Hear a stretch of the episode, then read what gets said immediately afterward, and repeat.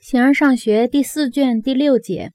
本节主要讲有一些人，他们追问是谁来判断万物，他们要求对万物都做出说明。但是作者认为不可能存在这样的人，万物不总是对一切人显现为相同，也不总是对同一个人显现为相同。也就是说，同一个东西，它所显现于的人，它显现的时间，它显现的方式都是不一样的。哪怕是同一个人，用眼睛看到和用手摸到也是不一样的。形而上学第四卷第六节，既包括虔信这种理论的人，也包括只是在口头上讲讲这种理论的人，提出了疑难。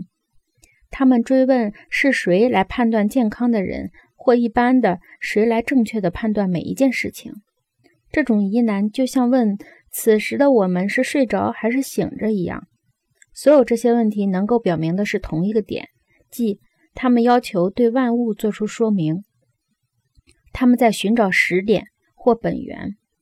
并要求通过证明来得到它们。但从他们所做的就可以明白地看出，他们并非前信。而如我们所说的一个应验，他们在没有说明的地方寻找说明，而证明的实点或本源并不是证明。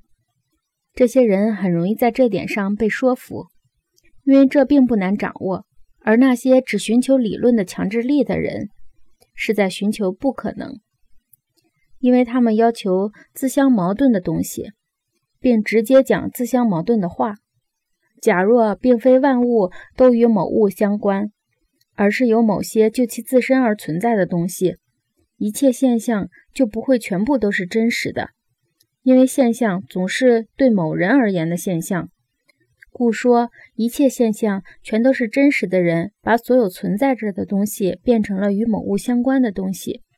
因此，那些寻求理论的强制力，并同时要求对理论做出说明的人，必须借此捍卫自己，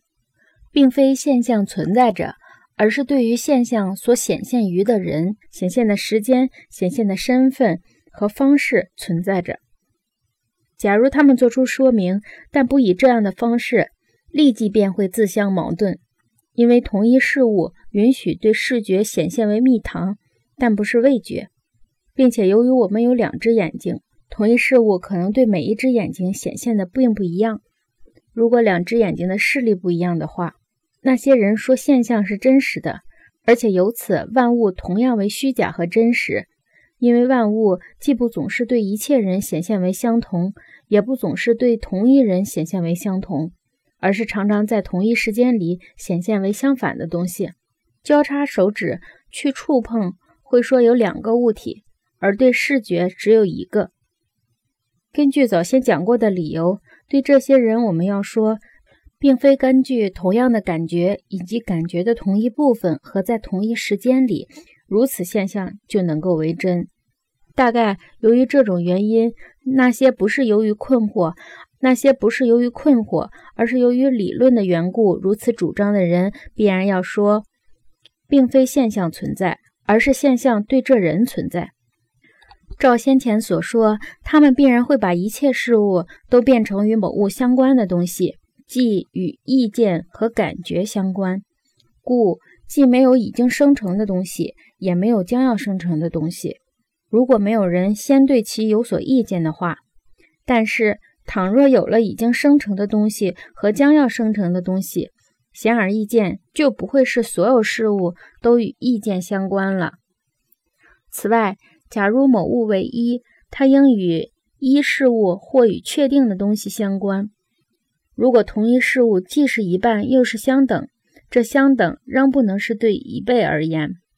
假如意见者即人与感觉的对象相同，那么意见者将不是人，而是被意见化的对象了。假如每一个事物都与意见者相关，意见者就会与形式上的无限事物相关了。一切意见中最确实的是，矛盾的陈述不能同时为真。对于认为他们能够为真的人，有什么结果相随，以及他们为何会认为如此，就说这么多吧。既然矛盾的陈述不能同时对同一事物为真，显然矛盾不能同时依存于同一事物。另一种相反者，即缺失，也是这样。它是实体的缺失，缺失是对某一种确定的种的否定，